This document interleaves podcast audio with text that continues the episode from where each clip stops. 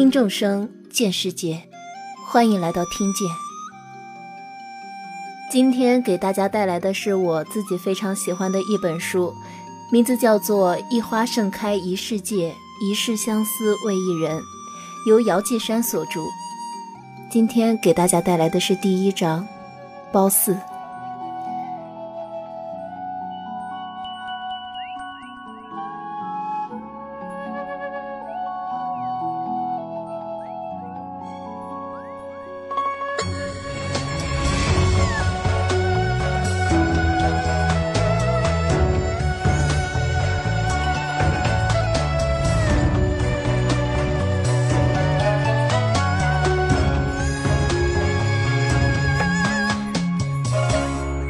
两个人的烟火，褒姒。那一日天光尚好，河边散满着清润的水汽。他自河边汲水而来，土路上的尘沙扬起老高，迷乱了他的视线。他轻轻垂手，瞥见路边翩跹的那一双粉蝶，有几分缭绕的牵扯住他的青布裙角。没来由的，他的心微微一晃。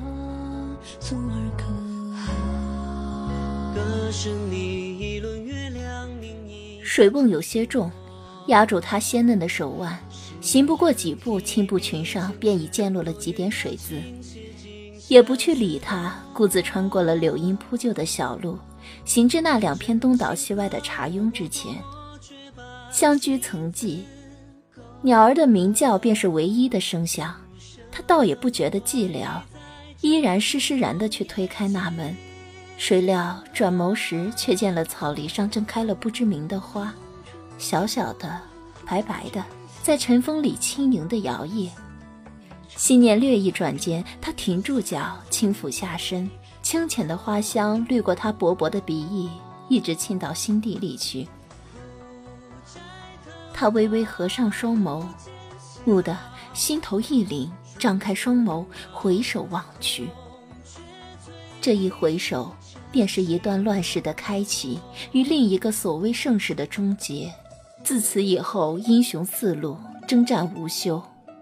铁甲长歌沾染着冰冷的血色月华，倾颓的城墙下埋葬着离离野草与哀哀枯骨。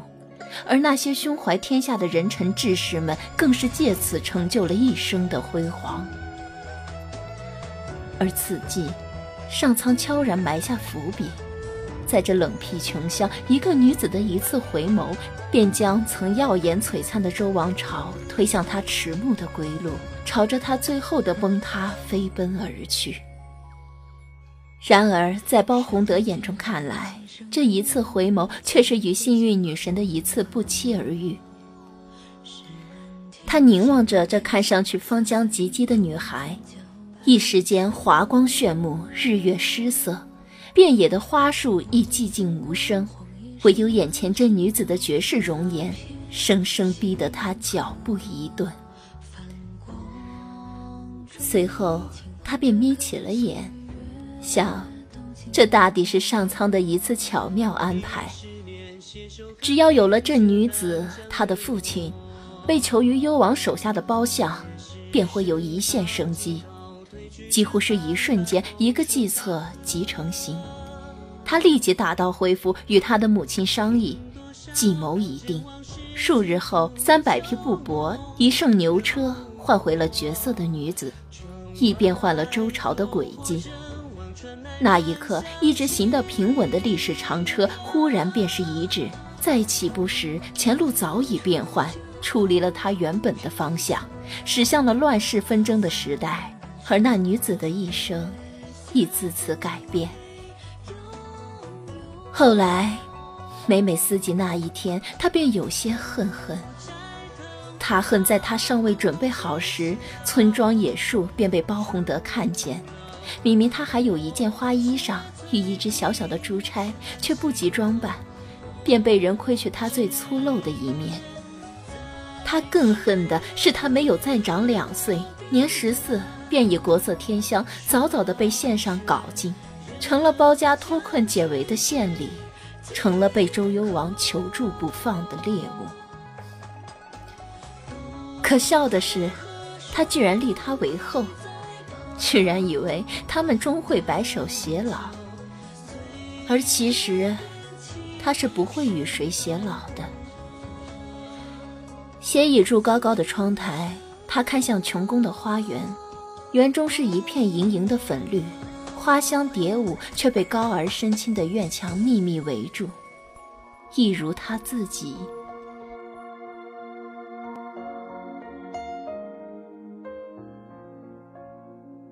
每当此时，他便会想起十四岁以前的那些时日，那些时日平淡无波，却又安然快乐。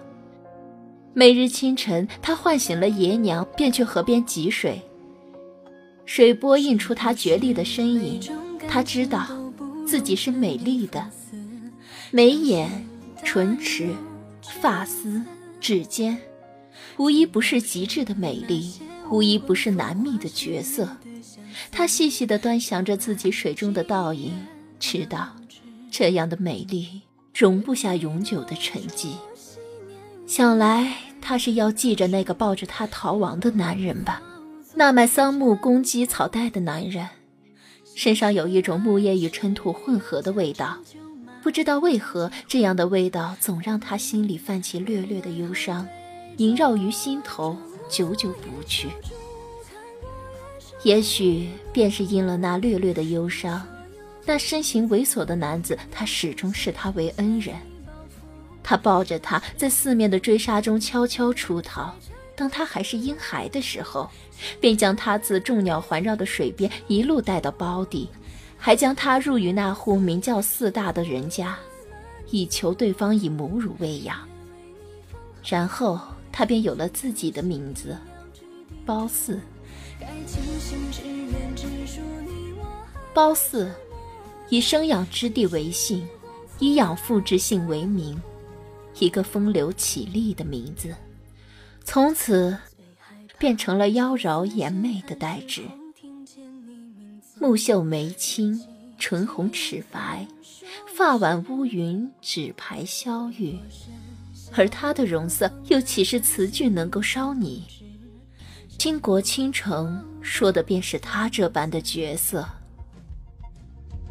可是说到底，倾国倾城便好吗？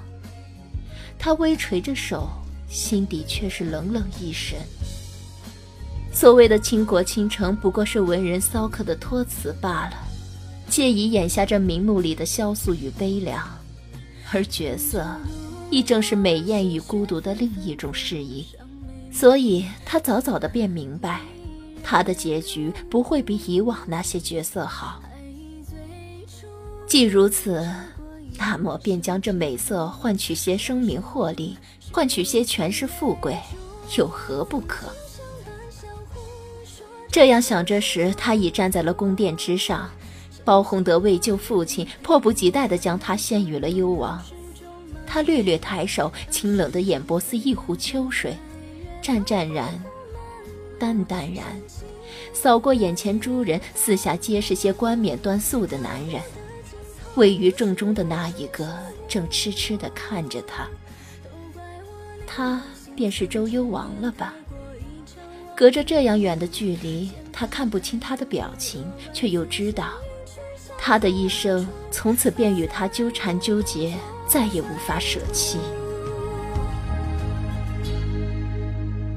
桃树下那年落雪，为你唱一段乐今天的晚安故事到这里就结束了，我是今天的主播陆乖乖，南湖之声，祝您晚安。